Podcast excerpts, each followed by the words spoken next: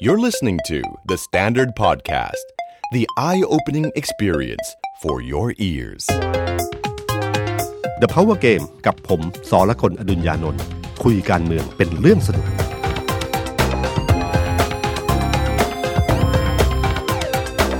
สวัสดีครับ ผมสอละคนอดุญญานนท์ สวัสดีครับ ผมออฟพลวุฒิสงสกุลคอนเทนต์ครีเอเตอร์การเมืองเดอะสแตนดาร์ดสวัสดีพี่ตุ้มแล้วก็ส ครั วั บ สดีคุณผู้ฟังนะครับ การเมืองตอนนี้เนี่ยในสภาก็วุ่นวุ่น อืม ๆมีอภิปรายแบบไม่ลงมติ ครับ แต่ว่าเรื่องที่โฟกัสกันเป็นหลักก็คือเรื่องของการแก้ไขรัฐธรรมนูญ ใช่ครับ คือเกมในสภานี่ก็ปั่นป่วนกันอยู่พอสมควร ครับ แค่การยื่นนะฮะ ฮะ ยังไม่ยังไม่ยังไม่พูดถึงการลงมติในการพิปราย ยื่นยั ะ ต ครับ ติเพื่อจะเพื่อจะไปประชุมกัน ครับ ที่คุณผู้ชมเห็นเวลาเขาประชุมกันในห้องประชุม อืม สุริยันเนี่ย ครับ มันต้องมีการยื่นยตติสสต้องยื่นยตติให้ประธานบรรจุ ครับ เพื่อที่จะไปประชุมกัน คือตอนนี้เนี่ยตอนนี้แน่ ๆ ก็คือมีพักร่วมรัฐบาลใช่ไหมค ครั รับ บ ที่ยื่นแก้ยติเอ่อแก้เอ่อแก้ไขรัฐธรรมนูญนะค ครั รับบ มาตรา 256 แล้วให้ตั้งสสล ครับ ใช่ไหมครับเอ่อเพื่อไทยและก็พักฝ่ายค้านก็ยื่นอันเดียคล้าย ๆ กัน ครับไอ้ นะครับ เพื่อไทยและพรรคพักร่วมฝ่ายค้านเนี่ยวงเล็บไม่มีพักก้าวไกล อ่าใช่ อาจจะเป็นยติหนึ่ง ครับ ก็จะเนื้อหาคล้ายๆกับกับรัฐบาล คือแก้ไขมาตรา 256 ไอ้มาตรา 256 เนี่ยมันจะวงเล็บเยอะมาก อืม จริงๆมันก็ว่าด้วยการว่าจะถ้าจะแก้รัฐธรรมนูญต้องทำอะไรบ้าง อืม แล้วก็พ่วงไปว่าจะต้องมีสสรขึ้นมา ครับ ครับ คือ 256เนี่ยเป็นกุญแจดอกสำคัญ เพราะว่าเงื่อนไขการแก้มันยากมากเลย ครับ นะครับ คือถ้าแก้ข้อนี้ง่าย ๆ ว่าเอาแค่เหมือนกับแค่สภาผู้แทนเสียงข้างมากโอเค ครับ หรือสุดท้าย 2 ใน3อะไรก็ว่ากัน ก็จะง่ายขึ้นกว่าเดิมนะครับไม่ต้องประชามติวุ่นวายมากมาย ครับ ก็แก้ข้อนี้ก็มีอยู่ 2ยติแหละ ครับ นะครับยติที่ 3 ที่ยื่นไปก็คือก้าวไกล อ่า นะครับ ยื่นขึ้นมาก็คือแก้เยอะเลยนะครับ แก้แก้สองเจ็ดสองแก้อันนะครับ แล้วก็ปรากฏว่าเอ่อมีพรรคประชาธิปัตย์แล้วก็พรรค อ่า ฝ่ายเอ่อฝ่ายพรรคร่วม พรร รั คร่ ฐ วม บา รั ล ฐบาล นะครับแล้วก็พรรคร่วมฝ่ายค้านอื่น ครับ ๆ ที่ไม่ใช่เพื่อไทยลงชื่อ ซึ่งเป็นปรากฏการณ์ที่น่าสนใจมาก เพราะว่าตอนแรกเนี่ยไม่แน่ใจว่าก้าวไกลจะสามารถยื่นได้หรือเปล่า ใช่ครับ สุดท้ายประชาธิปัตย์ก็แหกโค้งเข้ามานะครับ 16 ชื่อ 16 ชื่อมายื่นด้วย ครับ นะครับ มาร่วมลงชื่อด้วย ร่วมลงชื่อด้วย แล้วก็มีพักชาติไทยพัฒนา ครับ หนึ่งแล้วก็พักภูมิใจไทยหนึ่งแล้วก็พักเล็กๆอีก ครับ อีกส่วนรวมกันแล้วได้ 99 99 เสียง 99 ซึ่ง เย จะยื่นยตติได้เนี่ยต้องใช้เสียงหนึ่งในห้า ครับ ของสส คือ คือ 98นะนับตอนนี้ที่มีอยู่นะ ค ก รับ ติกาคือ98 แหมรวมได้ ครับ 99 ปิ่ม ปิ่มน้ำมาก 98 พอยื่นไปปั๊บเพียงแค่วันเดียว ครับ นะวันเดียวก็มีการถอนชื่อออกนะค ครั รับ บ เพราะว่ามันมีปฏิกิริยาภายในพักประชาธิปัตย์ตอนประชุมพักนะครับ ดูว่าท่าทีเหมือนกับพักไม่เห็นด้วยกับการแสดงเหมือนกับเอกสิทธิ์สส ครับ นะครับในการเข้าไปร่วมอันนี้ ปรากฏว่าวันรุ่งขึ้นก็มีการถอนรายชื่อออกนะครับมีประชาธิปัตย์อยู่ประมาณสามสี่คน ครับ ด้วยเหตุผลแบบนั้นมากเลยว่าไม่รู้ว่าเป็นยตินี้นะครับ อืม มีสสประชาธิปัตย์มายื่นให้ปั๊บก็เลยเซ็นไป คิดว่าเป็นของพักร่วมรัฐบาล ครับ ครับนี่คือสอสอนะครับ นะครับ มีหนึ่งเออหนึ่งคนผมจำชื่อไม่ได้แล้วมาเพิ่งแถลงไป แล้วก็มีเอ่อของพักเล็ก ๆพักอะไรต่างๆก็ก็ออกไปนะครับ สุดท้ายแล้วก็คือแถง คือในมุมหนึ่งเนี่ยเพื่อไทยเอ่อก้าวไกลก็เหมือนกับเอ่อช่วงที่วันที่ยื่นเนี่ยมันเป็นวันที่แบบอืมผมถือว่าถือว่าโชว์โชว์เหมือนกันว่าเขาก้าวหน้าขึ้นมาอีกขั้นหนึ่งคือแทนที่จะรอให้สสรร่างทั้งหมดยังไม่เอาเรื่องหนึ่งคือ ที่เขายื่น 272 เนี่ย ครับ 272 นี่คือการไม่ให้วุฒิมีสิทธิ์ละเอ่อเลือกนายก ครับ เหตุผลที่ไม่รอสสรเพราะว่าเขากลัวจะมีการยุบสภาก่อน ครับ มันต้องตัดเรื่องนี้ซึ่งเป็นเรื่องที่คนส่วนใหญ่รู้สึกมากที่สุดว่ามันไม่เป็นธรรม ครับ ตอนที่ยื่นไปแล้วประชาดึงมาใช้ปัดมาร่วมเนี่ยเพื่อไทยเสียฟอร์มนิดหน่อย มา ใช่เพราะเพื่อไทยอะแถลงไว้เลยว่าจะไม่จะไม่ ก็จะไม่ได้ไปแตะมาตรา อันนี้ นี้ ยัง คือ ไม่ไปแหย่สว ด้วยความเชื่อว่าวุฒิสมาชิกเนี่ยถ้าคุณไปแตะเรื่องนี้เมื่อไหร่อะวุฒิสมาชิกอะจะไม่ลงคะแนนให้เรื่องใหญ่คือเรื่องสสร ครับ เขากลัวเรื่องนี้นี่คือการมองเกมแบบเพื่อไทย ซึ่งไม่มีใครผิดใครถูก เพราะเราไม่รู้ว่าจริง ๆ เป็นยังไง ครับ แต่พอก้าวไกลสามารถยื่นได้โดยใช้เสียงประชาธิปัตย์ก็เหมือนกับว่าเพื่อไทยจะเสียฟอร์มนิดหน่อย อ่ะ แต่พอถอนชื่อปั๊บเพื่อไทยเป็นวันเดียวกับที่เพื่อไทยอะประชุม ครับ แล้วก็ยื่น คราวนี้ยื่นทีเดียวสี่เรื่องเลย ครับ นะครับ ก็คือหนึ่งคือยกเลิกสว โหวตนายก อ่า คือไม่เอานายกคนนอกด้วย ครับ สองยกเลิกอำนาจสคอสช ครับ เนี่ย มาตรา สะ สองเจ็ดเก้าอันนั้น ครับสามคือยกเลิกสวปฏิรูปประเทศ อ่า อันที่สี่ก็คือวิธีการเลือกตั้งให้กลับมาใช้บัตรเลือกตั้งสองใบเหมือนเดิม ครับ นะครับก็พอยื่นไปแบบนี้เสร็จเนี่ยในขณะที่ประชัยปัดถอนรายถอนชื่อออกจากยตติของก้าวไกลก็ก้าวไกลก็บอกว่าพร้อมที่จะลงชื่อไปกับทางเพื่อไทย ครับ เพื่อไทยเองคุณหญิงสุดารัตน์ก็หวักมือ อ่า นะครับ เชิญผายมือ เชิญมาเลย ผายมือเชิญ ซึ่งปรากฏการณ์เนี้ยมันทำให้เห็นอันหนึ่งก็คือว่าเห็นรอยร้าวของพรรคประชาธิปัตย์อย่างชัดเจนอย่างเป็นรูปธรรม ครับ นะครับ เห็นรอยร้าวของพรรคร่วมรัฐบาล เพราะว่าหลังจากที่ไปลงชื่อให้กับก้าวไกลแล้วเนี่ยประชาประชาธิปัตย์ลงชื่อก้าวไกลเนี่ยโฆษกพรรคพลังประชารัฐออกมาเลย ครับ บอกว่าเหมือนกับเสียมารยาททางการเมือง ครับ มันควรจะไปด้วยกันของพรรคร่วมรัฐบาล ครับ นะครับ เห็นรอยร้าวอันนี้ชัดเจน อันที่สองเนี่ยเดิมเนี่ยเพื่อไทยกับก้าวไกลเนี่ยเห็นรอยร้าวที่ชัดเจน แต่การที่ประชาธิปัตย์ถอนรายชื่อไป มันทำให้เกิดทางใหม่คือทางของการที่สองฝ่ายคืนดีกัน อืม เพื่อไทยก็ปักมือเรียกก้าวไกลก็เข้ามาร่วม มันก็กลายความเป็นเอกภาพของพรรคร่วมฝ่ายค้านกลับมาอีกครั้งหนึ่ง อ๋ นะครับ เหมือนสถานการณ์สร้างสร้างโมเมนต์ใหม่ ใช่ใช่สร้างสร้างบรรยากาศใหม่เลย สร้างบรร นะค ยา บ กาศใหม่ ครับแล้วแล้วทุกคนก็รู้สึกว่าเออที่ผ่านมามันอาจจะถือทิฐิกันไปนิดหนึ่งหรือเออยึดถือแนวทางตัวเองบางทีมันไม่มีการคุยกันให้ ครับ รู้เรื่องกันก่อน เพราะว่าความเป็นเอกภาพพรรคร่วมรัฐฝ่ายค้านเองเนี่ยจำนวนเสียงก็ไม่ได้เยอะอยู่แล้ว ครับ นะครับยิ่งถ้ามี ไป การ แตกกันอีก เออยิ่งถ้ามีรอยร้าวอีกเนี่ยจะยิ่งมีปัญหาใหญ่นะครับ อันนี้คือมุมของการยื่นยติ ซึ่งเรื่องเนี้ยทั้งหมดเนี่ยยติทั้งหมดเนี่ยคงจะมามารวม รวมๆกัน ร่วมๆกันนะครับพิจารณากันวันที่ กับ 23 24 นะครับ ซึ่งเป็นการประชุมร่วมของสองสภา สภาน นะครับ เป็นของรัฐสภา มองในอีกมุมหนึ่งมุมของสวนะฮะ ครับ ผมว่าตรงนี้น่าจับตามอง เพราะว่า ใช่ หัวใจเสียงสำคัญเสียงสำคัญที่จะชี้ขาดเรื่องเนี้ย ครับ ดูเหมือนว่าจะไม่ใช่ของสส ใช่ สสเนี่ยค่อนข้างเห็นร่วมกันข้อหนึ่งแน่ ๆ ก็คือ สองห้าหก 256 และก็สสล ครับ นะครับ ยอมยอมถึงขนาดนี้แล้วนะครับ รายละเอียดของสสลของเพื่อไทยกับประชาพลังประชารัฐอาจจะแตกต่างกันบ้าง ครับ แต่เป็นรายละเอียดเรื่องนี้นะครับ แต่หัวใจสำคัญคือต้องใช้เสียงสวประมาณ 84 เสียง แปดสิบสี่เขาเรียกแปดสิบสวอรหันต์ อืม มีผลมาก เพราะ ใช่ครับ ถ้าไม่มีแปดสิบกว่าเสียงนี้ไม่สามารถที่จะเริ่มต้นนับหนึ่งได้เลยในการแก้ไขรัฐธรรมนูญ เพราะนี่คือตามมาตรา ครับ 256 ใช่ไหมครับที่บอกว่าเป็นกุญแจสำคัญเนี่ย ใช่ นะครับ ครับ ปรากฏว่าเอ่อช่วงที่ผ่านมาประมาณหนึ่งเดือนเนี่ยนะครับ ก็มีท่าทีประมาณสักสองอาทิตย์ที่ผ่านมาเนี่ย มีท่าทีของวุฒิสมาชิกหลายคนที่ออกมาพูด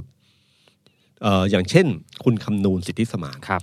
โดยเฉพราะประเด็นที่เอ่อเพื่อไทยกลัวว่า สวจะไม่เห็นด้วย คือการตัดอำนาจในการเลือกนายก ครับ นะครับ250สเอ่อสว เลือกนายกเนี่ยนะครับ คุณคำนูนบอกว่าโอเคเลย อืม นะครับ ที่สำคัญคือคุณวันชัยสอนสิรินะครับ ซึ่งเป็นผู้ที่ประกาศว่า เป็นคนคิดเขียนมาตรานี้ขึ้นมาเอง คือตอนนั้นมีสมัยนั้นมีคำถามพ่วงใช่ไหมค ครั รับ บ คุณวันชัยเสนอคำถามพ่วงเรื่องนี้ไป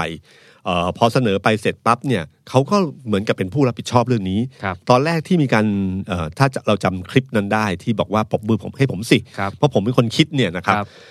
ครั้งนั้นเนี่ยนะครับก็เป็นครั้งหนึ่งที่ผมว่าเอ่อคุณวันชัยอ่ะแบบแบบภูมิใจในผลงานครั้งนี้มาก ครับ นะครับ แต่ด้านหนึ่งเนี่ยพอเริ่มเห็นกระแส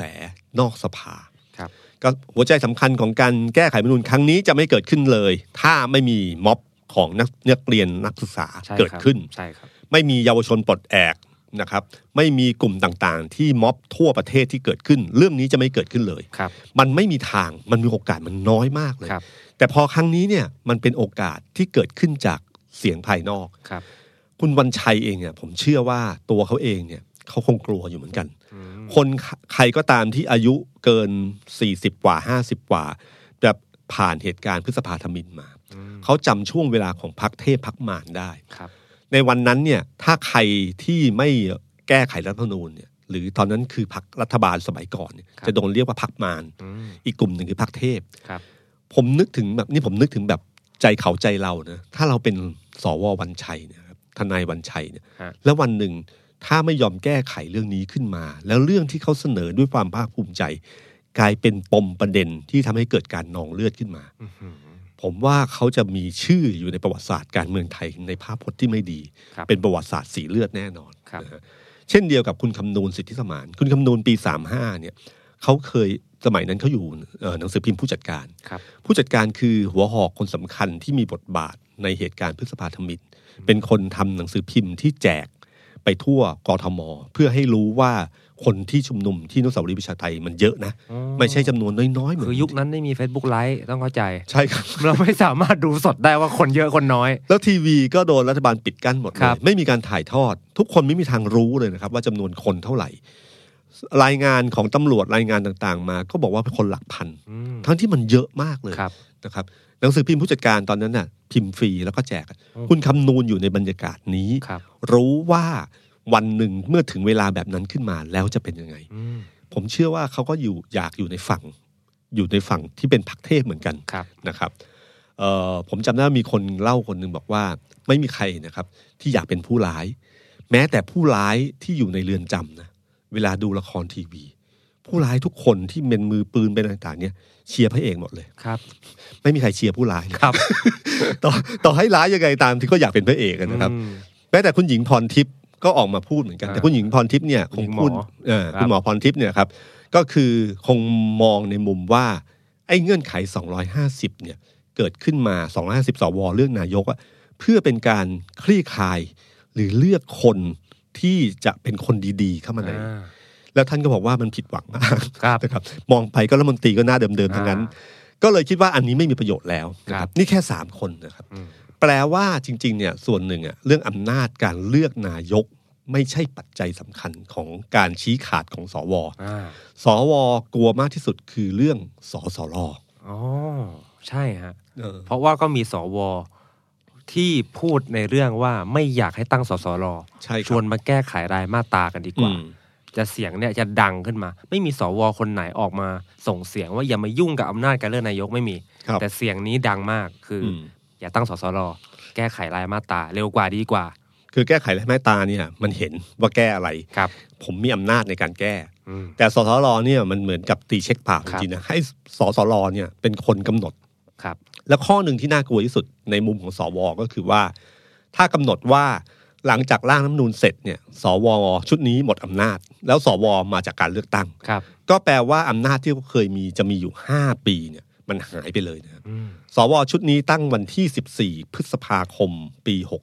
62 ผ่านมาปีกว่านะครับ เขาต้องหมดปี 67 ถ้าสสรร่างขึ้นมารัฐธรรมนูญใหม่ แล้วทำให้สวชุดนี้หมดเอ่อหมดสมาชิกภาพไปเลยหมด ครับ อำนาจไปเลยเนี่ยครับก็หมายถึงว่าอำนาจที่เขาเคยแบบคุณคิดดูนะครับข้าราชการเกษียณนะฮะ ฮะ เอ่ออยู่เป็นสวห้าปีนะฮะ ครับ นะครับโดนมาเหลือแค่ 3 ปีโหหายไป 2 ปีนะครับ ก็คงไม่พึงพอใจเท่าไหร่นะครับแต่ถ้าแก้ในเกมที่เขายังอยู่ในสภาแล้วมีกฎกำหนดเนี่ยเขาดูออกว่าเอามาตราไหนเอามาตราไหนเขาเห็นด้วยหรือไม่เห็นด้วยได้นะครับฉะนั้นทุกคนเนี่ยกลัวเรื่องนี้มากเลยนะครับกลัวเรื่องการตั้งสสรนะครับ เอ่อพลเอ่อแล้วก็ผมว่ามีประเด็นหนึ่งที่คุณคำนูนคุณวันชัยพูดก็คือว่า คุณคุณวันชัยอะพูดอันหนึ่งบอกว่ามันเหมือนกับนรกจะมาแล้วยังไม่เห็นนะ เตือนสวทุกคนเลยนะ ครับ ว่านรกกำลังจะมาแล้วนะ เพราะว่าสวจะเป็นเป้าแบบเป็นเป้าสำคัญของการแก้ไขรัฐธรรมนุนครั้งนี้เลยว่าคุณจะยกมือไปทางไหน ครับ มี 84 เสียง คุณจะยกมือค้านหรือเปล่า หรือคุณจะเห็นด้วย ครับ นะครับฉะนันสวเอ่อสวเนี่ยจะเป็นหมู่บ้านกระสุนใช้คุณคำนุนใช้คำว่าหมู่บ้านกระสุนตกอะ ครับ ในช่วงเวลาแก้ไขรัฐธรรมนูญเนี่ยเขาจะโดนแน่นอน เพราะทุกคนรู้ว่าที่มาของสวมันคืออะไร ฮะ นะฮะ ก็คือการแต่งตั้งจากหัวหน้าคอสชนะ ฮะย้ำอีกที เออแล้วก็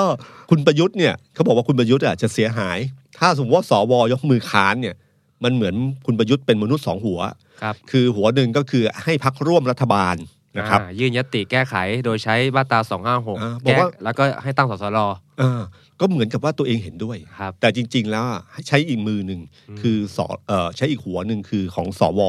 มาขาน มันก็แสดงเหมือนกับคุณประยุทธ์ไม่จริงใจ ครับ นี่ ตอนตอนตอนพูดพี่พี่ตุ้มพูดถึงเรื่องนี้เนี่ยผมก็นึกถึงผมนั่งอยู่ทำเนียบท่าครันบ นายกหลังประชุมคลมก็แถลงข่าว อืม แถลงมาหลายเรื่องมากมีอยู่ช่วงหนึ่งท่านก็บอกว่า เนี่ยพูดให้ฟังว่ากกตเขารายงานมาว่า ถ้าจะตั้งพรบประชามติเนี่ย ต้องทำประชามติแก้ไขรัฐธรรมนูญเนี่ยอย่างน้อยสองครั้ง ครับ ครั้งหนึ่งเนี่ย ตกตกๆกลมๆมาห้าพันล้าน อืม เพราะว่าช่วงนี้โควิดไง เมื่อก่อนเนี่ยอาจจะสามพัน กกตบอกสามพัน ถ้ามีโควิดเพิ่มอีกพันหนึ่ง ก็เป็นสี่พันแล้วก็ อ่า บวกกับบ วกค่าโซหุ้ยค่าดำเนินการสภาอะไรประมาณพันกลม า ๆ ครั้งละห้าพันล้าน ครับ รวมสองครั้งก็ประมาณหมื่นล้าน อืม แต่ไม่ได้ค้านนะพูดให้ฟังเฉย คุณประยุทธ์อะพูดอยู่สองเรื่อง ครับ นะครับที่สำคัญมากที่ผมเห็นท่าทีคุณประยุทธ์นี่คือหนึ่งคือพูดเรื่องงบประชามติเนี่ยแหละ ครับ คือเพื่อให้รู้ว่าแก้ไขแต่ละครั้งนี่มันใช้งบประมาณเยอะนะ อืม ค่าใช้จ่ายเศรษฐกิจไม่ดีนะครับ นะครับ เพื่อให้ความชอบธรรมของการแก้ไขรัฐธรรมนูญลดน้อยลง ๆ อันที่สองที่พูดในสภานะครับถ้าใครจับประเด็นได้ ครับ พูดในสภาเนี่ยพูดถึงเรื่องโครงสร้างประชากร อ่า พูดถึงเลยบอกว่าประชากรเนี่ยเอ่อในประเทศเนี่ย66 ล้านคนเนี่ย60แบ่งเป็นวัยต่ำกว่า14 11 ล้านคน 15 ถึง 25 มี 9.6 26 ถึง 35 มี 9 ล้านคน แล้วก็ไล่ไปเรื่อยๆนะครับเพื่อเปรียบเทียบสัดส่วน ให้รู้ว่านักเรียนมัธยมมีอยู่เท่าไหร่นักศึกษามีอยู่เท่าไหร่ อืม แล้วก็บอกว่านี่คือคำว่าคนไทยทั้งประเทศ ครับ ในยยะมันชัดเจนก็คือจะบอกว่าไอ้ที่ชุมนุมอยู่อะ คนส่วนน้อย คือคือพยายามพูดโครงสร้างประชากรซึ่งไม่เกี่ยวข้องเลยกับ ครับ ในเรื่องในพิปรายเท่าไหร่ แต่เพื่อที่จะบอกไอ้สิ่งเหล่านี้แหละครับ อืม อย่าลืมนะครับว่าที่ผมบอกแล้วครับว่าเอ่อวุฒิสมาชิกคราวเนี้ยจะเป็นหมู่บ้านกระสุนตกอย่างแท้จริง เพราะว่าที่มาของวุฒิสมาชิกครั้งเนี้ยมันไม่ชอบทำเลยนะฮะแล้วก็พักที่ได้ประโยชน์มากที่สุดคือพักพลังประชารัฐนะครับเอ่อวุฒิสมาชิกครั้งเนี้ยมันมีการร่างรัฐธรรมนูญเนี่ยมาสองครั้งใช่ไหมในสมัยคอสชเนี่ย ครับครับ ฉีกรัฐธรรมนูญ50 ออก อ่าน นะครับ ร่างครั้งแรกคือชุดคุณบวรศัก อา ดิ์ จารย์มวลศักดิ์ แล้วอยู่ดีๆ ร่างของอาจารย์บวรศักดิ์ที่คอสช ตั้งขึ้นมา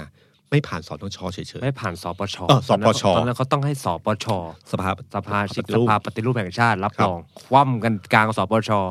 งงมาก อาจารย์มวลศักดิ์ตาแดงก่ำเลย แล้วก็พูดคำหนึ่งที่บอกว่า เขาอยากอยู่ยาว คำนี้แหละครับ แล้วพอจากคำนั้นไปนต้นมาบนเอกประยุทธ์ก็อยู่ยาวจริง คๆรับ นะครับ ผม ก็ตั้งชุดคุณมีชัยขึ้นมา ครับ คุณมีชัยนี่เป็นมือร่างรัฐธรรมนูญมืออาชีพนะฮะ อืมมืออาชีพจริงฮะ ครับตอนพฤษภาสามห้าคนนี้แหละ ก็เอ่อที่มีการแก้ไขรัฐธรรมนูญแล้วก็มีการนิรโทษกรรมของทางรอสช สมัยก่อนเป็นรอสช ครับ พลเอกสุจินดา ก็ฝีมือของคุณมีชัยนะครับ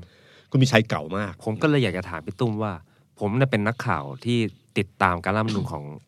ของอาจารย์มวันศักดิ์ ครับ แล้วก็อาจารย์มีชัยอยู่ที่สภา ผมก็ยังนึกสงสัยว่า อืม เอ๊ะ อาจารย์มีชัยเนี่ย ท่านก็มีชื่อในประวัติศาสตร์ที่ อืม ที่เป็นสีเลือดนะครับอร่างรัฐธรรมนูญฉบับยุคพฤษภาธมิน แต่ว่าพอรับนูญปี 60 ก็เชิญท่านกลับมาร่างใหม่ ครับ แล้วก็ดูเหมือนได้รับการยอมรับ ได้รับการจับตามอง ไม่มีใครพูดถึงสิ่งที่ที่เคยเป็นประวัติศาสตร์สีเลือดในอดีตเลย เอ่อคุณมีชัยเนี่ยมันเขามีสองอย่าง ครับ นะครับมีมุมมีมุมบวกมุมลบ อืม ภาพอันหนึงของคุณมีชัยคืออดีตรองนายกหรือมือกฎหมายสมัยพลเอกเปรม ครับ นะครับเอ่อเป็นกลุ่มที่นักกฎหมายที่ถือว่ามือสะอาด ด้านหนึ่ง ผู้เชี่ยวชาญด้านกฎหมายรัฐธรรมนูญทั้งหลายนะครับ อีกด้านหนึ่งคือเรื่องร่างรัฐธรรมนูญเนี่ยแต่คนไทยอะลืมเร็ว อืม นะครับบางทีก็ลืมลืมๆไป แล้วก็อย่าลืมว่าทุกเรื่องเนี่ยมันมีมุมสองด้านอยู่เสมอ ครับ จะมีคนเห็นด้วยกับคนไม่เห็นด้วยอยู่เสมอฉะนั้นในมุมของคุณมีชัยอ่ะภาพตอนที่มาร่างก็เหมือนกับผู้เชี่ยวชาญ ครับ คล้ายๆคุณวิษณุอะครับ ครับ อาจารย์มวรศักดิ์คุณวิษณุคุณมีชัย นี่คือนี่คือ สามเทพกฎหมาย สามเทพกฎหมายในเมืองไทยที่ ครับ ร่างรัฐธรรมนูญเกี่ยวข้องกับร่างรัฐธรรมนูญมาโดยตลอด ตอบ นะ ข้อ ค ก รับ ฎหมายอะไรถูกหมด มันไม่เคยผิดเลย นะครับ กฎหมายมีหลายมุมแต่มุมของเขาถูกตลอด ครับ มุมนะผมว่าจริงๆเนี่ย พอคุณมีชัยเนี่ยเข้ามาร่างเนี่ยครับ ครับ พอตอนร่างเสร็จแล้วเนี่ย ตอนร่างเนี่ย ผมเชื่อว่า คุณมีชัยร่างแบบ เชื่อว่าคุณประยุทธ์จะไม่ลงเลือกตั้ง ถ้าเราจำเวลาย้อนเวลากลับไปนะครับ ครับ กติกาที่ร่างมาหลายๆอย่างเนี่ยเหมือนจะให้คอสช ผ่านวุฒิสมาชิก มาเป็นการดูแลการเปลี่ยนผ่านของประเทศ ครับ โดยไม่ได้คิดว่าพลเอกประยุทธ์จะลงนะฮะฉะนั้นร่างรัฐธรรมนูญเนี้ยจึงเป็นร่างรัฐธรรมนูญที่เอ่อมีขั้นตอนหลาย ๆ ขั้นตอนที่ให้คอสช เลือกวุฒิสมาชิก ครับ เพราะว่าถ้าสมมติว่าเป็นการที่คิดว่าพลเอกประยุทธ์จะลงเนี่ยอันเนี้ยมันจะมีมุมความชอบธรรมที่ต่ำมาก อืม และอย่าลืมนะครับว่าตอนฉบับที่คุณมีชัยร่างเนี่ยตอนนั้นน่ะสวไม่มีสิทธิ์เลือกนายก ครับใช่ครับ ใช่ไหมครับ ใช่ครับ คุณมีชัยร่างคือสวไม่มีสิทธิ์เลือกนายก ครับ นะครับ แล้วก็มีการใส่กุญแจป้องกันคือ 256เนี่ยป้องกันการแก้ไขรัฐธรรมนูญ ครับ โดยเชื่อมั่นว่าสิ่งที่ท่านร่างคือสิ่งที่ดีที่สุดในโลก ครับ นะครับหลายคนก็บอกแล้วว่าเนี่ยคือระเบิดเวลาที่สำคัญอะไรที่ยากมากๆเนี่ยนะครับพอมันแก้ไขยากมากๆมันก็สุดท้ายมันจะเป็นการดึงกระชาก คือถ้ามีปมที่แก้ง่าย ๆ เราจะแกะ อ่า เชือก ค่อยๆแกะ ค่อยๆแกะ ครับ แต่ถ้ามันแน่นมากเนี่ย อืมก มั ระ น ชากซะ กระชากตัดทิ้ง ครับ จะเป็นอย่างนี้ แล้ววันเนี้ยคือสิ่งที่เขาเตือนกันมาตั้งแต่วันก่อน อืม นะฮะเอิ่มคุณวันชัยเนี่ยเข้ามาตอนหลังเข้ามายื่นเรื่องของสวให้เลือกนายกนะครับ แล้วก็ผ่านประชามติไอ้ประชามติก็อีกเรื่องหนึ่ง ครับ ย้อนอดีตไปสั้น ๆ นิดเดียวอะก็คือเราจะรู้เลยว่าประชามติช่วงนั้นเนี่ย เป็นช่วงที่คนคัดค้านโดนติดคุกอยู่ประมาณ ถูกต้องฮะ เกือบ 200 คนนะ ใช่ครับ เออเป็นประชามติแบบไหนก็ไม่รู้ ผมจำได้ผมอ่านข่าวเก่าเมื่อก่อนเข้ารายการเนี่ยพลเอกประยุทธ์พูดเลยนะครับ บอกว่าถ้าประชามติพรบประชามติออกมาเมื่อไหร่เนี่ยกฎหมายประชามติเอร่างรัฐธรรมนูญออกมาเมื่อไหร่เนี่ยห้ามคัดค้าน ครับ นะครับให้ประชาชนตัดสินใจเอง แล้วคนร่างอ่ะจะมาบอกรายละเอียดให้ประชาชนตัดสินใจเอง ครับ ฟังดูเหมือนชอบทำคุณคิดว่าคนร่างเนี่ยเขา เขา จะ จะ พู พู ด ดข้อเสียไหม แล้วประชามติมันคือต้องมีสองทาง ในขณะที่กกตก็ทำ PR บอกข้อดีต่างๆ ของรัฐธรรมนูญนะฮะ ฮะ ขณะที่องค์กร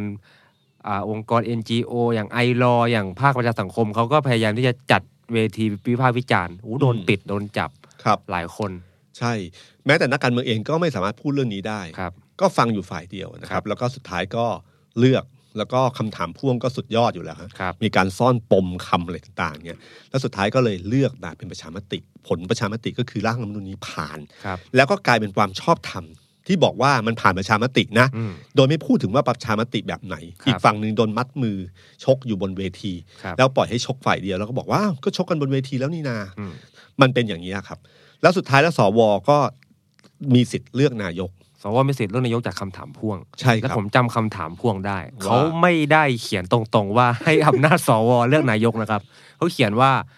สรุปสั้นๆ คือ ให้การเลือกนายกรัฐมนตรีเนี่ยใช้การประชุมร่วมของสองสภา แล้วมีปูคำเบื้องต้นด้วยเพื่อให้การปฏิรูปประเทศเป็น อ่า ไปตามนี้ปุ๊บก็ให้สมาชิกรัฐสภา รัฐสภา นี่เลือกนายก เลือกนายก ตอนนั้นรัฐสภาแม่งคนก็งงๆอยู่มันคืออะไร ว่า บ้า มัน ง คืออะไร อ่าเนี่ยคือคำถามพ่วง ครับ แล้วถึงขั้นนี้นะครับ ถ้าเราจำย้อนอดีตกันไปอีกนิดหนึ่งเนี่ย ครั้งนั้นเนี่ย พอผลออกมาเสร็จแล้วเนี่ย จะถึงขั้นให้อ้างว่าคำถามพ่วงเนี่ย ความหมายหมายถึงว่าสวมีสิทธิ์เสนอชื่อนายกนะครับ จนต้องเข้าสารรัฐธรรมนูญ ครับ ตีความ สุดท้ายสารรัฐธรรมนูญก็ตีความบอกว่าไม่ใช่ อ่าช้า แค่ ก่อ โหวน ตเฉยๆ ช้าก่อน โหวตก็พอแล้ว คือจะไปถึงขั้นนั้นน่ะ ครับ อืมคิดดูนะถ้าสวมีสิทธิ์เสนอชื่อนายกอีกมันจะป่วนแค่ไหนนะครับ นี่คือเรื่องราวที่เกิดขึ้นก่อนก่อนการเลือกตั้งเหตุการณ์แค่ 3 ปีที่ ครับ ผ่านมานะครับสามสามสี่ปีที่ผ่านมาเท่านั้นเองนะครั ครับ บ ฉะนั้นไอ้งบทั้งหลายที่เวลาที่นายกพูดถึงว่างบประชาธิปไตยที่ใช้ไป แต่อย่าลืมว่างบที่ทำให้ที่คนที่ต่อชนวนระเบิดเวลาวันนี้ของรัฐธรรมนูญวันนี้คือพลเอกประยุทธ์นะครับ ครับ งบประมาณในการต่อชนวนระเบิดเนี่ยคุณคิดดูแล้วกันนะครับ ว่ามันมีสภากี่สภาในช่วงเวลานั้น ครับ มีคณะกรรมการร่างรัฐธรรมนูญ สอง มีการ คณะ ลงประชามติ ครับ ทั้งหมดเนี่ยนะครับ ผมว่าแมันเกินเกิน 5,000 ล้านแน่น อน เกินเยอะมากด้วย ครับ นะครับงบประมาณที่การสร้างระเบิดเวลาขึ้นมา เพื่อให้เขาแก้ไขยากๆในวันนี้ครับ ครับ สิ่งนี้คือสิ่งที่เขาเตือนกันมาแล้วนะครับ ว่าเป็นเรื่องที่จะมีปัญหาในอนาคต ถ้าปล่อยให้มันเป็นไปแบบนี้ อืม แล้วพอกฎเอ่อรัฐรัฐธรรมนูญที่เขียนมาโดยไม่คิดว่าพลเอกประยุทธ์ลงไปเล่นฉะนั้นพอไม่คิดว่าพลเอกประยุทธ์ลงไปเล่น ก็ทำให้มีเอ่อระบุว่าคอสช เป็นคนเลือกสวนะครับ แล้วพอมาเจอคำถามพ่วงเพิ่มอำนาจสว ให้เลือกนายกอีก และพลเอกประยุทธ์ตัดสินใจลงสมัครรับเลือกตั้ง มันก็กลายเป็นว่ากรรมการลงไปเล่นเอง ครับ ถ้าเราจำได้ว่าการเลือกสวครั้งที่ผ่านมา ฮะ แม้แต่รายชื่อคณะกรรมการเองก็ยังเป็นความลับนะครับ มีประธานเป็นพลเอกประวิตย ครับ ใช่ครับ แล้วก็สุดท้ายแล้วเขาก็เฉลยตอนหลังกันว่า แต่ละคนเนี่ยไปคัดมากี่คนกี่คนพลคุณสมคิดไปเอาฝั่งนักธุรกิจมาอ่าคุณวิษณุไปฝั่งนักกฎหมายข้าราชการประจำนี่ก็เป็นของพลเอกประวิตย ครับ นะครับ แล้วก็มารวมกัน ที่น่าเกลียดมากในช่วงนั้นก็คือว่าคณะกรรมการในชุดนั้นเนี่ยคือคเอ่อคอสชอยู่หลายคน ครับ เลือก เลือก ตัวเองฮะ ด้วยสปิริตก็คือต ไม่อยู่ใน ที่ ห้องประชุม ครับ นี่คือสิ่งที่เกิดขึ้น ครับ ฉะนันคุณดูรายชื่อทั้งหมดนะครับ250 สวเนี่ย ผมพยายามดูรายชื่อว่าติ๊กติ๊กดูว่า 84สวเราจะเราจะมีความหวังกับใครได้บ้าง พยายามเอาเอ่อไม่ดูชื่อของที่มียศทหารทั้งหลาย ครับ เพราะเรารู้ว่าฐานที่เกษียณไปแล้วเนี่ยใครคอนโทรลได้นะค ครั รับบ เพราะมันมาทางสายเดียวกัน โอ้โหหายากมาก หายาก ยากมากครับ ได้ได้ได้ได้ถึงแปดคน ยากมากเลย ที่ถ้าดูตามคุณวุฒิดูตามตามต่างๆ ที่พอมีหวังบ้างนี่นะยากมากเลย ครับ นะครับ ส่วนใหญ่คือข้าราชการอดีตข้าราชการประจำ อืม ทั้งหลายเต็มไปหมดเลยครับเต็มไปแล้วก็รายชื่อเก่าๆที่คุณคุ้นๆมาทั้งหลายเนี่ยทั้งนั้นเลยครับฉะนั้นนี่คือคนกลุ่มที่เขาเลือกขึ้นมาเอง และพอลงเลือกตั้งพักพลังประชารัฐถึงบอกเนี่ยรับนูนเนี้ยดีไซน์มาเพื่อเรา ครับ เพราะว่านี่คือความได้เปรียบที่สุด เราเป็นทีมชาติไทย เราแข่งกับทีมอังกฤษนะครับที่ขนาดที่เราห่างชั้นกันมาก ครับ แต่คนที่เลือกกรรมการในสนามคือทีมชาติไทยเนี่ย ผมว่ามีโอกาสชนะสูงนะผม ครั ว่า บ ได้ลูกโทษไม่ต่ำกว่าสิบลูกอะ ครับ คือทำกติกาขึ้นมาโดยที่ถ้าคนที่มองความเป็นธรรมในการแข่งขันเนี่ยมันไม่เป็นธรรมเลย ครับ วุฒิสมาชิกพยายามบอกว่า หรือทางประชังพลังประชารัฐหรือพลเอกประยุทธ์เองพยายามจะบอกว่า จริง ๆอ่ะเขาได้เสียงเกินอยู่แล้วนะในสภาผู้แทน คุณลองไม่มี 250สสวตุนอยู่ในกระเป๋าเลยครับ การเมืองเปลี่ยนแน่นอน ถูกต้องฮะ ครับฉะนั้นถ้าเรื่องนี้เกิดขึ้นการแก้เอ่อมาตรา 272 เกิดขึ้นเมื่อไหร่นะครับ เกมการเมืองพลิกตั้งแต่วินาทีนั้นเลย ครับ เพราะหมายความว่าพลเอกประยุทธ์จะไม่มี 250 สว มาร่วมเลือกนายกแล้ว ครับ เกมการเมืองที่มันมีที่ผมบอกว่าเราเห็นรอยแยกในพักร่วมรัฐบาลเนี่ย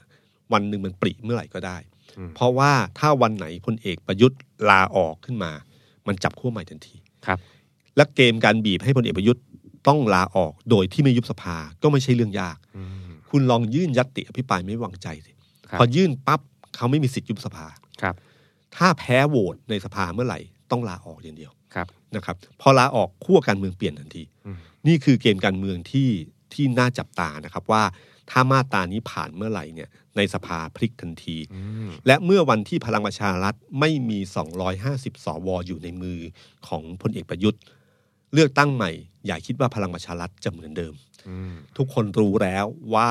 ความได้เปรียบรัฐธรรมนูญที่ดีไซน์มาเพื่อเรา มันไม่ใช่แล้วมันเปลี่ยนแปลงไปแล้ว ครับ นะครับนี่คือเกมที่น่าจับตา แต่ทั้งหมดที่เล่ามาเนี่ยนะครับหัวใจสำคัญไม่ได้อยู่ที่ในสภานะครับอันความชอบทํเรื่องจำนวนเสียงอะไรก็ตามที่ไม่สำคัญสำคัญอยู่ที่นอกสภา ครับ ครับ เรื่องของนักศึกษา ใช่ ที่เขา แล้ว นัด ครับ ชุมนุมกัน แล้วก็เป็นกลุ่มที่ผมว่าหลายฝ่ายจับตา จับตาด้วยความหวาดหวั่นด้วยการแอบเอาใจช่วยอะไรก็ตาม แต่เป็นกลุ่มที่คนจับตาเยอะที่สุดคือกลุ่มธรรมศาสตร์และการชุมนุม อืม นำโดยคุณรุ้งคุณเพนกวิน ครับ คือกลุ่มที่น่าจะเป็นหัวหอกสำคัญคือกลุ่มเยาวชนปลดแอก ใช่ครับ นะครับ แต่คนที่ทำให้เนื้อหาวนเวทีปราศัยแรงที่สุด ครับ คือ กลุ่มธรรมศาสตร์และการชุมนุม คือกลุ่มธรรมศาสตร์และการชุมนุม ครับ นะครับแต่กลุ่มเนี้ยเป็นกลุ่มที่เริ่มต้น 10 เงื่อนไขใช่ไหม สิบก็เรียกข้อ ข้อ เรี เส ย นอ กร้องข้อข้อเสนอสิบข้อ อ่า เกี่ยวกับการปฏิรูปสถาบันพระมหากษัตริย์ ครับ ก็เริ่มต้นที่ธรรมศาสตร์ลังสิต ใช่ค และ รับ คราวนี้ 19 กันยาคราวนี้จะจัดที่ ธรรมศาสตร์ ธรรมศาสต ท่พะจัน ร์ท่าพระจันทร์ที่ผมเคยบอกครับ มันมีอยู่ 2 ประเด็น ประเด็นที่ 1 คือเลือกวันที่ 19 กันยาก็คือการรัฐประหาร ตอนของสมัยพลเอกสนธิ ครับ นะครับที่รับประหารรัฐบาลคุณทักษิณ ครับ 19 ซึ่งเป็นจุดเริ่มต้นของความขัดแย้งทางการเมืองครั้งใหญ่นะค ครับ นนับถือว่าเป็นการนับหนึ่งจุดเริ่มต้นสิบสิบกว่าปีนะเหลืองแดง ใช่ ใช่ ค ไห รับ มสิบเก้ากันยาสองพันสี่สิบเก้า ใช่ครับ แล้วก็เรื่องที่สองคือการเลือกจุดที่ธรรมศาสตร์ ธรรมศาสตร์มันเป็นประวัติศาสตร์การเมืองยาวนานนะฮะ14 ตุลาเริ่มที่นี่ ครับ 6 ตุลาโดนล้อมปราบที่นี่ ครับ มันมีประวัติศาสตร์ทางการเมืองอยู่แล้วนะค ครั รับ บ ก็มีการที่ว่าจะใช้จุดเนี้ยเป็นจุดเอ่อชุมนุม อืม ในวันที่ 19 กันยา ครับ แล้วก็พูดว่าถ้าคนล้นก็จะไปสนามหลวง ครับ และจะนอนค้างหนึ่งคืน ม็อบเนี่ยมันเริ่มมีพัฒนาการ คือถ้ามีการค้างคืนเมื่อไหร่ มันก้าวไปอีกหนึ่งขั้นละ ครับ นะครับมีการเคลื่อนไปที่ทำเนียบรัฐบาล อ่า ในวันอาทิตย์ วันนั้นที่ยี่สิบตอนเช้า ซึ่งปญปัญหาก็คือว่าไปวันอาทิตย์ อ่า เนี่ยนะครับ ไม่มีใครอยู่นะฮะ นะครับ แต่มันก็เป็นการฉลองชัยชนะได้เหมือนกันประกาศแหวนข้อเสนอไว้ที่อะไรก็มันมีวิธีการของมันอยู่นะครับ แต่ตอนเนี้ยที่น่าที่น่าจับตาก็คือว่าทางมหาลัยธรรมศาสตร์เอง วันนี้ก็บอกว่าไม่อนุมัติ ครับ ถ้าตราบใดก็ไม่มีการตามเงื่อนไขที่ที่มีการระบุมา เงื่อนไขข้อหนึ่งก็คือการที่ต้องบอกว่าจะพูดในเรื่องไหนบ้าง ครับ นะครับ แล้วก็มีการลงชื่อร่วมกับมหาลัยและตำรวจ อืม นะซึ่งเพนกวินก็ประกาศว่าถ้าร่วมกับตำรวจไม่เอา ครับ นะครับ แล้วก็บอกว่าถ้าเหมือนกับถ้าธรรมศาสตร์ไม่ยอมก็จะใช้ประชามติ จากประชาชนก็ยึดธรรมศาสตร์นะครับ ก็ไม่รู้ว่าจะเป็นยังไง แต่ทางถอยมันมีอยู่แล้วครับถ้าสมมติธรรมศาสตร์ไม่ได้จริง ๆ มันก็ยังสามารถที่อนุสาวรีย์ประชาธิปไตยได้นะครับ เพราะอนุสาวรีย์ประชาธิปไตยเปิด เป็นพื้นที่เปิดในการยื่นเรื่องขอมันเหมือนเยาวชนปลดแอกทั่วๆไปนะครับ ที่น่าจับตาก็คือว่า 19นี้คนจะเยอะหรือเปล่านะครับ อืม มีคนบอกว่าโรงแรมแถวท่าประจันทร์เต็มหมดแล้ว ผม ใช่ไหม พิสูจน์ด้วยตัวเองแล้วครับพี่ ครับ เพราะว่าต้องจองไว้ค้างคืน เพราะ อืม นักศึกษาบอกว่าจะค้างคืนก็ต้องจองโรงแรม แต่ เต็มครับพี่ จริงป่ะ เต็มครับผม โอ้โห ผมตกใจมีคนโพสต์ในทวิตเตอร์ผมเห็น เออ แบบแวบๆเนี่ยนะเราก็ ใช่ คนเมื่อวานผมก็ไม่ไม่เชื่ออ ม พูดตามตรงว่าไม่ได้เชื่อ นิ่งนอนใจ อืม วันนี้ก็ให้ฝ่ายที่เดือดตันดาดพี่ๆเขาดำเนินการประสานอู้เต็มครับพี่ครับ เต็มจริง เต็มจริงฮะ โอ้โหครับ คือตอนเนี้ยเขาบอกนี่คือสัญญาณ ครับ ผมก็ไม่รู้ว่าที่จองเต็มเนี่ยตำรวจจองครึ่งหนึ่งหรือ นึก ว่า ว่า ถ้าโรงแรมนั้นน่าเขาสิทธิ์น่าจะตำรวจเยอะ ครับ นะครับ ลองไปเช็คดูนะครับว่าตำรวจเยอะแค่ไหน เพราะว่ามันเป็นพื้นที่ที่มองมุมมุมสูงได้ด้วยในการเคลื่อน แล้วผมคิดว่าถ้าเราคิดง่ายๆ ถ้าเราเป็นตำรวจเราจะจองโรงแรมหรือจุดไหนบ้าง แน่นอนสุดที่จุดที่ใกล้ธรรมศาสตร์ที่สุด ครับ แล้วก็จุดตรงที่เส้นของสนามหลวงมาถึงถนนราชดำเนิน อ่า ตรงจุดเนี้ยต้องต้องอยู่ในจุดสูงที่มองเห็นภาพทั้งหมด ครับ นะครับ ฉะนั้นก็หมายความว่าถ้าเป็นอย่างนี้จริงนะฮะก็หมายถึงว่าโอกาสที่คนจะเยอะก็มีโอกาสสูงอยู่ทีเดียวนะครับ ที่ได้ข่าวมาก็คือว่าเอ่อการเตรียมพร้อมสูงมากรถห้องน้ำสิบห้าคันเต็มหมดแล้วนะครับ ก็มาก็คือมีความพร้อมเรื่องอาหารเรื่องอะไรต่างๆเนี่ยกลุ่มท่อน้ำเลี้ยงก็ประกาศกันอย่างเปิดเผยนะ ค ค รั รับ บ แล้วมีที่สำคัญก็คือว่ามันมีการร่วมกันของไม่ใช่เพียงแค่กลุ่มนักเรียนนักศึกษาเท่านั้น คราวนี้ดูเหมือนว่าคนเสื้อแดงจะเข้าร่วมเยอะทีเดียว หลังจากที่มีกระแสเกิดขึ้นเมื่อตอนครั้งครั้งล่าสุดที่อนุสาวรีย์ประชาธิปไตย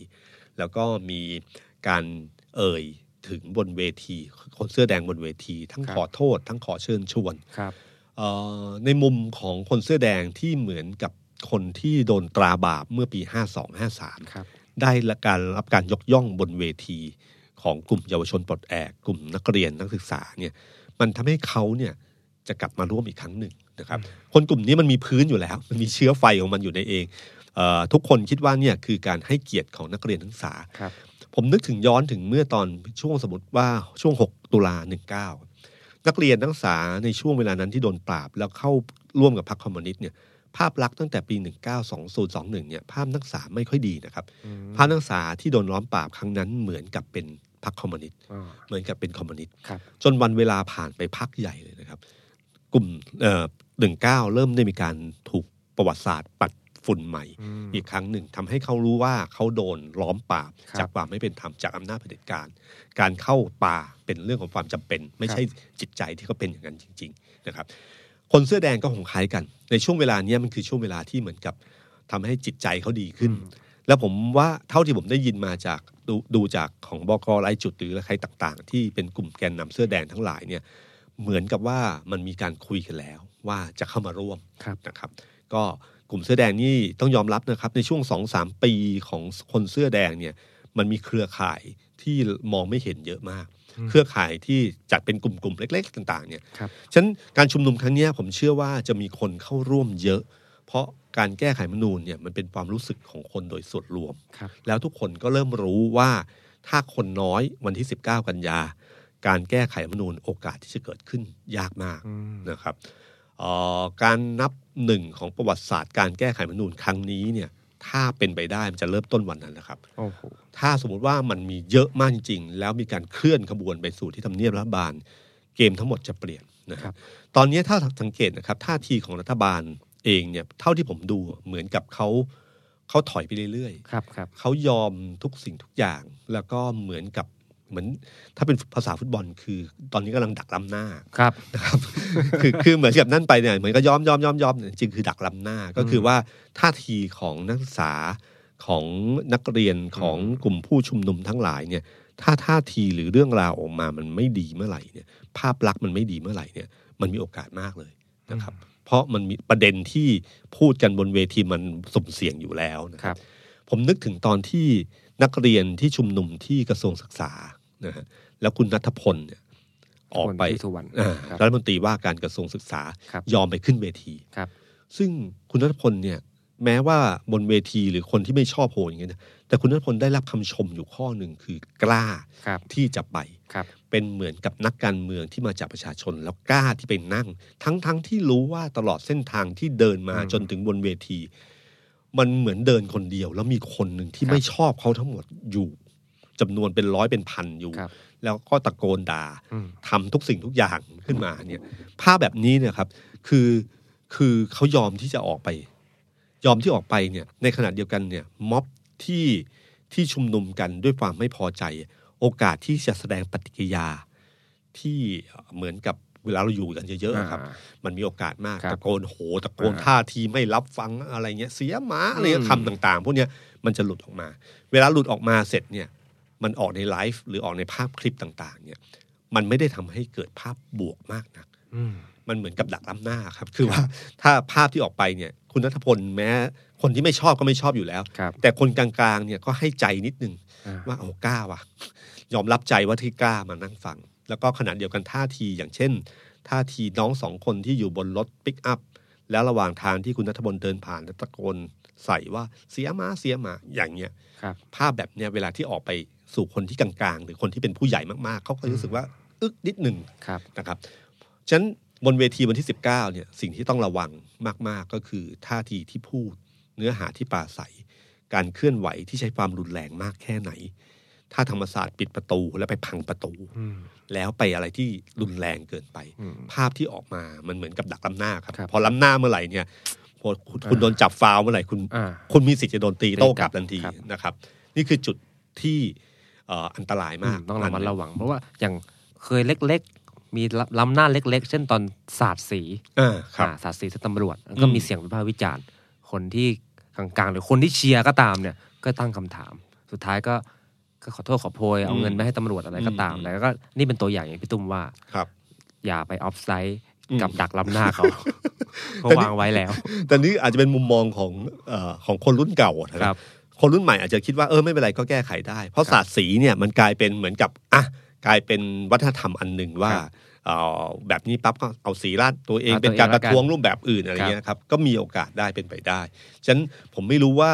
ทางของมันจะเป็นยังไงบ้าง แล้วก็ทิศทางของน้องๆทั้งหลายที่จะเคลื่อนขบวนเนี่ยจะเป็นรูปแบบไหนบ้าง ครับ นี่คือข้อมันมีมันข้อดีข้อเสียของม็อบที่ไม่มีหัว ครับ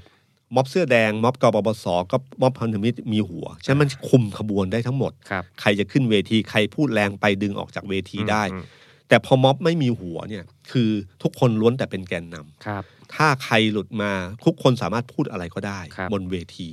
แบบเนี้ยมันกลุ่มสภาพไม่ได้ อืม แต่เวลาอีกฝั่งหนึ่งที่เขาจะเล่นประเด็นโจมตีเขาก็หยิบ เขาหยิบ ทุกคนเป็นหนึ่ง อ่าครับ เหมือนกับที่น้องนะนักเรียนที่ร้อยเอ็ดที่โดน ครับ นะที่โดนมา เพราะว่าพูดจาไม่ค่อยสุภาพนัก ครับ บนเวทีอะไรอย่างนี้ยนะครับไอ้ไอ้สิ่งเหล่านี้ที่มีมีโอกาสโดนนะครับฉะนั้น 19 กันยาเป็นวันที่จะชี้ขาด ถ้าปริมาณของผู้คนที่เข้าไปชุมนุมในวันที่ 19 เยอะเยอะกว่าวันที่ชุมนุมที่อนุสาวรีย์ประชาธิปไตยครั้งล่าสุด ครับ เท่าตัวยิ่งเท่าตัวนี่ยิ่งหนักเลยนะครับถ้าเยอะมาก ๆ แล้วเคลื่อนขบวนไปทำเนียบเยอะมากๆ จะมีพลังกดดัน การประชุมสภาครั้งนี้มาก ครับ ไทม์ไลน์ของช่วงเดือนกันยายนเป็นไทม์ไลน์ที่ที่น่ากลัวมากในเชิงการเมือง ใช่ครับ นะครับ เมื่อวานเรามีการประชุมเรื่องอภิปรายทั่วไปแบบไม่ลงมติ ครับ นะครับพลเอกประยุทธ์โดนถล่ม เละ เละนะครับ แต่ก็ก็ตอบโต้ได้ดีพอสมควรหลาย ครับ เรื่อง มีท่าทีแบบนักการเมืองสวนกลับ อ่า แหวะกลับ แขวะ มี คุณมิ่งขวัญกับแขวะ แหวะเรื่องหนีคดี อ่า แหวะเรื่องอะไรเงี้ยพวกเนี้ยมีตลอดเวลานะครับ แล้วก็วันที่วันนี้ก็จะมีพูดถึงเรื่องเอ่อเอ่อเรื่องของการบันธิการวิสามันใช่ไหมฮะที่จะมาพูดถึงเรื่องสรุปไอ้รายงานผลการศึกษาแก้ไขรัฐธรรมนูญ เป็นการปูเรื่องรัฐธรรมนูญครั้งหนึ่ง16ถึง18เนี่ยก็จะมีเรื่องพรบงบประมาณ อ่า สิบเก้าคือนักศึก นัษากศึกษาชุมนุม ยี่สามยี่สิบสี่นะครับ ก็จะมีการประชุมเรื่องการแก้ไขรัฐธรรมนูญ ครับ สิบเก้าเป็นยังไงยี่สิบเป็นยังไงเนี่ยมีผลถึงยี่สิบสามยี่สิบสี่ทันที ท่าทีของวุฒิสมาชิกจะเป็นยังไง ครับ วันนั้นวุฒิสมาชิก หนักแน่นอนนะครับ โดนหนักแน่นอน แล้วก็การโหวตวันนั้นเนี่ยจะเป็นการชี้ชะตา เพราะว่าอย่าลืมว่าทางเยาวชนปลดแอกมีวาระอีกวาระหนึ่งที่จะชุมนุมใหญ่ ใช่ เลยใช่ไหมเขาสลับกับเราสองกลุ่มนี้เวลา ครับ การชุมนุมใหญ่ ฉะนั้นกลุ่มนี้ยังมีอยู่บอกว่าสิ้นเดือนกันยาต้องไม่มีสอบอ อืม ฉะนั้นยี่สามยี่สิบสี่เนี่ย ถ้ามติออกมาสวไม่เล่นด้วย หรืออะไรก็ตามทีเนี่ย มันจะมีดอกสอง ครับ แล้วดอกสองเนี่ยจะใหญ่ขึ้นกว่าเดิม อืม แล้วครั้งนั้นเน่ยเราไม่รู้เลยจริงๆมันจะเป็นยังไง ครับ ม็อบครั้งนี้เป็นม็อบของการเปลี่ยนแปลงที่ถ่ายกันยากมากนะครับ ถ้าดูจากท่าทีของฝ่ายความมั่นคงตำรวจทหารเนี่ยจะดูเลยว่าเขาระมัด จริง ระวังมาก กลัวการจุดชนวนความรุนแรงขึ้น ครับ มีการถอยหลายก้าวทนายอานนท์ที่เข้าไปในเรือนจำเสร็จแล้วอยู่ดีก็ถอนประกันดื้อๆอ้างว่าสอบสวนเสร็จแล้ว ครับ งงๆว่าสอบสวนตอนไหนเพิ่มเติมนะครับ เอ่อสิ่งที่คนมีอำนาจกลัวที่สุดคือคนไม่กลัว อืม คือถ้าคนไม่กลัวเมื่อไหร่เนี่ย คุณจะใช้อำนาจยังไงเขาไม่กลัวเนี่ยคือสิ่งที่น่ากลัวที่สุดนะครับ เมื่อวันที่ทนายอานนท์ไม่ยอมประกันตัว วันนั้นเขานึกไม่ถึงว่ามันเป็นมันเป็นจุดชนวนอันหนึ่งที่มีโอกาสที่จะทำให้วันที่ 19 เยอะขึ้น ครับ นะครับ นักเรียนที่โดนโดนหมายหมายเรียก ครับ ที่ราชบุรี และบุรี พอมีข่าวขึ้นมาตำรวจก็ชะลอเรื่องราวหมาย ใช่ เรียกไป ดูทุกคนเนี่ยพยายามถอน ชัก ฝืน ฟืนออกจากไฟ ใช่ครับฉะนั้นมันไม่มีใครรู้จริงๆนะครับ ว่ามันจะเกิดอะไรขึ้น ครับ 19 กันยาเป็นวันที่น่าจับตามองมาก ถามว่ามันจะเป็นอย่างไร ขอใช้สำนวนบูริมว่ามันเป็นความลับของฟ้า ไม่มีใครรู้จริง ๆ สวัสดีครับ สวัสดีครับ The Standard Podcast เปิดหูเปิดตา เปิดใจ เปิดโลก